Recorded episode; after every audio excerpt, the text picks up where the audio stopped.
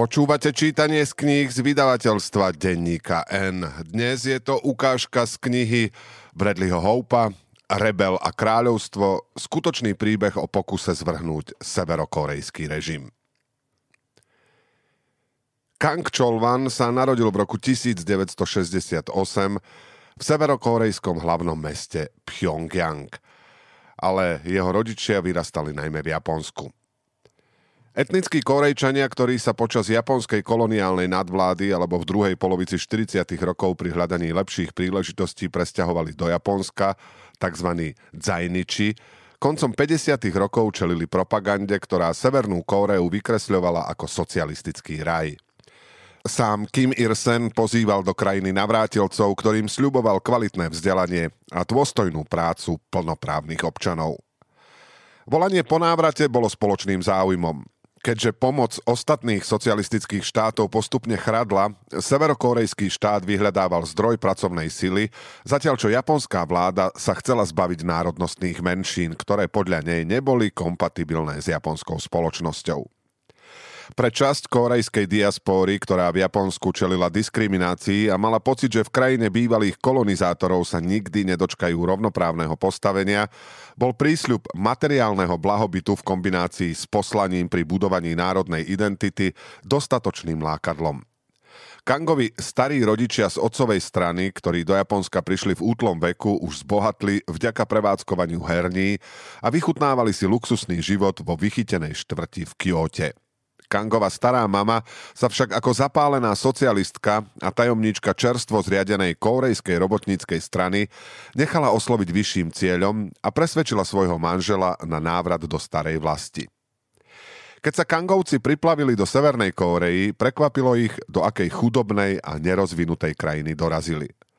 Hoci od čias, keď Severnú Kóreu počas Kórejskej vojny bombardovalo americké vojenské letectvo, ubehlo už vyše 10 ročia, krajina sa stále celkom neprebrala. Ešte horšie boli byrokratické prekážky, ktoré viedli k nedostatkom pri zásobovaní potravinami a absencia slobody myslenia. Niekdajší partizánsky vodca Kim Irsen vyhlásil za štátnu doktrínu princíp absolútnej sebestačnosti, známy ako Čučche, a presadzoval politickú aj ideologickú jednotu, ktorá mala obhájiť prísny štátny dohľad nad všetkými oblastiami života. O šokujúcich rozdieloch medzi skutočnosťou a prísľubmi, ktoré im v Japonsku vykresľovali severokórejskí propagandisti, v prvých rokoch rodina mlčala. Hanba z toho, ako sa v Japonsku nechali dobehnúť komplicmi severokórejského režimu, bola neznesiteľná. Vďaka tomu, že Kangových rodičov vymenovali do vládnych funkcií a darom od japonských príbuzných, si Kangová rodina dokázala udržať vyššiu životnú úroveň než väčšina obyvateľov Severnej Kórei. Sám mal v detskej izbe zbierku akvárií, čo bol nielen symbol blahobytu rodiny, ale neskôr aj zdroj inšpirácie pri hľadaní názvu svojej knihy o skúsenostiach zo Severnej Kórey. Politická situácia Kangovej rodiny sa časom zhoršovala a jedného dňa v roku 1977 bez varovania prišli policajti a všetkých pozatýkali. Kang sa nikdy s určitosťou nedozvedel, z akého dôvodu jeho rodinu poslali do gulagu. Nazdáva sa však, že to nejako súviselo s poznámkou, ktorú utrúsil jeho starý otec a ktorú si iný úradník vyložil ako vlastizradnú. Bez ohľadu na príčiny sa ich životy v okamihu navždy obrátili na ruby. Úrady ich zbavili majetku a odviezli do koncentračného tábora Jodok, kde museli žiť v baraku s hlinou namiesto dlášky a pracovať v nebezpečnej bani na zlato. Boli svedkami častých úmrtí v dôsledku chorôb a hladu. Po 10 rokoch v tábore a ďalších 5, keď ako robotník s najnižším postavením žil z ruky do úst, sa Kangovi podarilo utiec zo Severnej Kórey do Číny a napokon sa dostať do Soulu. Keď sa po rokoch so svojím príbehom zdôveril francúzskému novinárovi, z jeho rozprávania vznikla kniha Pchjongjangské akvária. Prvý raz vyšla vo Francúzsku v roku 2000, no k širšiemu publiku sa dostala až na sklonku roku 2001, keď vyšla v anglickom preklade a stal sa z nej medzinárodný bestseller, preložený do 10 jazykov. Adrian tú knihu na Yale dychtivo hltal a mal pocit, že si našiel takú rukolapnú a nástojčivú agendu, že bol pripravený naplno sa jej oddať. Onedlho potom, čo Tomom Vynakanišimu vysypal na stôl články o Severnej Kórei a prečítal si Pchjongjangské akvária, Začal Adrian uvažovať nad možnosťami, ako by on, názdročný vysokoškolák, vyvinul nátlak na čosi také nepoddajné, ako militarizovaný pustovnícky štát so zväčšujúcim sa arzenálom jadrových zbraní. Približne v tom istom čase, keď sa Adrian ponáral do literatúry o Severnej Kóreji, jeho budúci známy a ľudskoprávny aktivista David Hawk dokončoval svoju zásadnú správu z roku 2003, ktorá odhalila plošné porušovanie ľudských práv v podaní Kimovho režimu. Povesť neochvejného odborníka na ľudské práva si Hawk vydobil vďaka svojej práci pri dokumentovaní zverstiev, ktoré v 70. a 80. rokoch napáchali v Kambodži červení kméri. Keď organizácia Amnesty International v roku 1977 získala Nobelovú cenu mieru, Hawk pôsobil ako jej výkonný riaditeľ. V polovici 90. rokov Hawk zameral svoju pozornosť na genocídu v Rwande a potom sa pozrel na systém väzenských pracovných táborov v Severnej Kórei. Veľkú časť života potom strávil rozširovaním povedomia o útlaku, ktorému v tých táboroch čelia milióny väzňov. V októbri 2003 vyšla jeho 120-stranová správa s názvom Skrytý gulag, v ktorej pomocou svedectiev od bývalých väzňov a satelitných snímok potvrdil, že Severná Kórea systematicky a svojvoľne väzní, mučí a zabíja vlastných občanov. Nedočkali sa žiadneho procesu, rozsudku ani trestu, ktorý by odobril súd. Vládnuca strana jednoducho rozhodla, kto zmizne a poputuje do odľahlého pracovného tábora. Hawková správa, ktorá v nasledujúcich rokoch vyšla v 4 ďalších vydaniach, bola presvedčivou a na dôkazoch založenou obžalobou Kimovho režimu a jeho plošného porušovania ľudských práv. Spolu so svedectvami ľudí ako Kang sa Hawkovej správe podarilo upriamiť pozornosť sveta na severokórejskú tajnú kultúru mučenia a väznenia. Táto správa sa dostala na titulné stránky novín po celom svete. Osobitnú pozornosť si získal pôsobivý spôsob, akým Hawk využíval satelitné snímky, ktoré jeho obvineniam dodávali dôveryhodnosť. K Hawkovej práci, ktorú vydal Americký výbor pre ľudské práva v Severnej Kórei, prispievala aj čoraz väčšia komunita prebehlíkov a utečencov v Soule.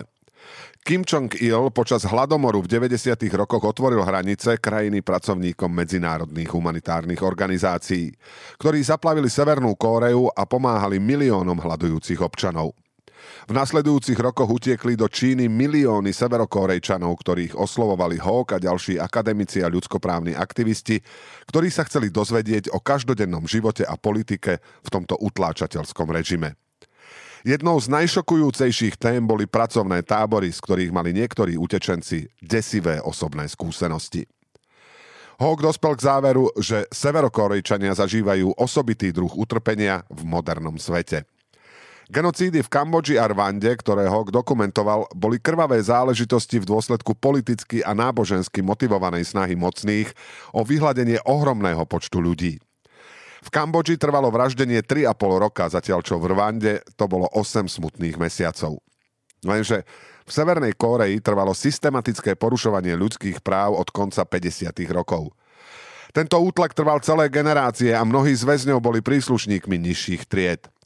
Od veľkej čistky neutrálnych a nepriateľských síl v roku 1957 v Severnej Kórei panoval systém nazývaný Songun. V tomto systéme sú občania rozdelení do jednej z 3 základných kást a jednej z 51 kategórií na základe svojho profilu, ale aj správania svojich predkov. Výsledkom je akási zmes indického kastovníckeho systému a nemilosrdného stalinského triedného rozdelenia spoločnosti na základe politického presvedčenia. Pohyb smerom hore je nemožný, ale pád na dno je až príliš jednoduchý a stačí naň jedna nevhodná sťažnosť. Ak ste boli potomkom vlastníkov nehnuteľností, obchodníkov a kresťanských kňazov, prípadne kolaborantov s japonskými okupantami, zaradenie do veľmi nízkej triedy ste mali zaručené. Hornú štvrtinu súčasnej 25 miliónovej populácie Severnej Kórei tvorí lojálna trieda, ktorej prináležia najlepšie spoločenské príležitosti a výsady. Tieto elity majú právo na očosi privilegovanejší život, majú mobilné telefóny a bývajú vo vežiakoch, ktorým sa s dávkou posmechu niekedy hovorí aj Pyonghatan. Práve týchto ľudí najčastejšie vidíme na záberoch spravodajských štábov, ktoré dostanú povolenie navštíviť Severnú Kóreu. Príslušníkom lojálnej triedy sa odporúča, aby sa sobášili medzi sebou a nepoškvrnili tak svoju rídzu krv. Títo ľudia riadia krajinu a v jej mene zastávajú vo svete diplomatické funkcie. Druhá, kolísavá trieda, tvorí zhruba polovicu populácie. Jej príslušníci slúžia lojálnej triede ako technici a robotníci a ich kvalita života by sa na západe dala považovať za očosi lepšiu chudobu. Zarobia dosť na prežitie a výnimočne si môžu dopriať nejakú radosť. Smúžiť v Pchjongjangu a pracujú na podriadených pozíciách a v úradníckych povolaniach. Posledná štvrtina severokórejskej populácie patrí do tzv. Nepriateľskej triedy. Drie do úmoru a dostáva ledva toľko, aby to stačilo na zachovanie fyzickej existencie. Mnohí jej príslušníci sú potomkami ľudí, ktorí údajne kolaborovali s japonskými okupantami, prípadne sa nejakým spôsobom postavili proti Kim Irsenovi. Sú to ľudia, ktorých vidí len málo kto.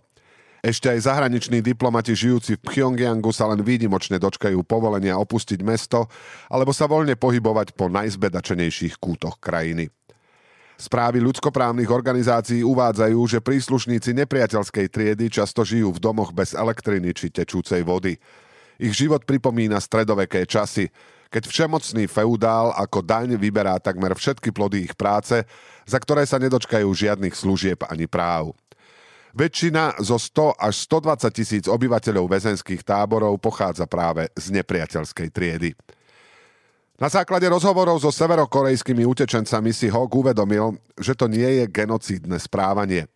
Bol to štátom riadený systém, v ktorom ľudská bytosť neznamenala takmer nič. V prípade väzňov v pracovných táboroch bola smrť považovaná za ľahké východisko. Samovraždy boli bežné. Dozorcovia ich nútili drieť ešte viac a dávali im ešte menej jedla, až ich telá skrátka prestali fungovať. Boli vyčerpaní a vyhladovaní na smrť, a okamžite po príchode ich pripravili o ľudskú dôstojnosť. Väzni sa pri najlepšom považovali za nástroje na získavanie uhlia zo zeme, zber úrody a výrobu tovarov, ktoré sa v Číne stávali zdrojom tvrdej meny určenej na podporu režimu. Drvivú väčšinu občanov štát fakticky vlastní ako otrokov, ktorí nemajú žiadne práva. Ich jediným účelom je len rozmnožovať bohatstvo Kimovho režimu a upevňovať jeho moc. Vyššie postavení občania majú síce lepší prístup k potravinám a tovarom, ale žijú v neustálom strachu, že o všetko prídu.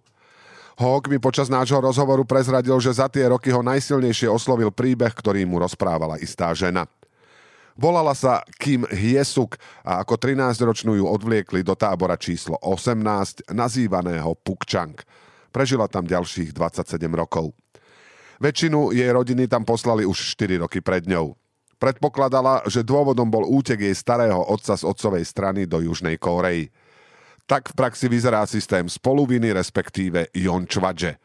Násťročná Kim Hyesuk aj v tábore chodila do školy, ale v prvom rade bola členkou detskej pracovnej brigády, ktorá väčšinu dňa trávila rúbaním stromov a zberom dreva. Čoskoro začala pracovať v úholnej bani Hongje, kde muži a chlapi rúbali uhlie, ktoré potom ženy a dievčatá vo vedrách, fúrikoch a vozíkoch manuálne vynášali a vytláčali na povrch. Ako väzenkyňa prišla o otca, matku a syna. So zvyškom rodiny žila štvrtstoročia v jedinej miestnosti, v ktorej spali na dláške a delili sa o jedinú prikryvku. Prežívali na riedkej kukuričnej kaši, ktorú pri každej príležitosti doplňali trávou či listami. Keď ju v roku 2001 konečne pustili na slobodu, jej brat a sestra boli takí ubití a vymití, že sa pôvodne rozhodli zostať v tábore. Po prepustení mala taký náročný život, že sa dokonca pokúšala o návrat do Pukčangu, ale odmietli ju. Napokon utiekla do Číny, odkiaľ sa dostala do Južnej Kórey, kde svoj desivý príbeh mohla vyrozprávať príslušníkom medzinárodnej ľudskoprávnej komunity, medzi ktorými bol aj Hawk. Počúvali ste ukážku z knihy z vydavateľstva Denníka N. Rebel a kráľovstvo, skutočný príbeh o pokuse zvrhnúť severokorejský režim, je kniha, ktorej autorom je Bradley Hope. Túto knihu a množstvo ďalších skvelých kníh kúpite v obchode Denníka N na adrese obchod.dennikn.sk.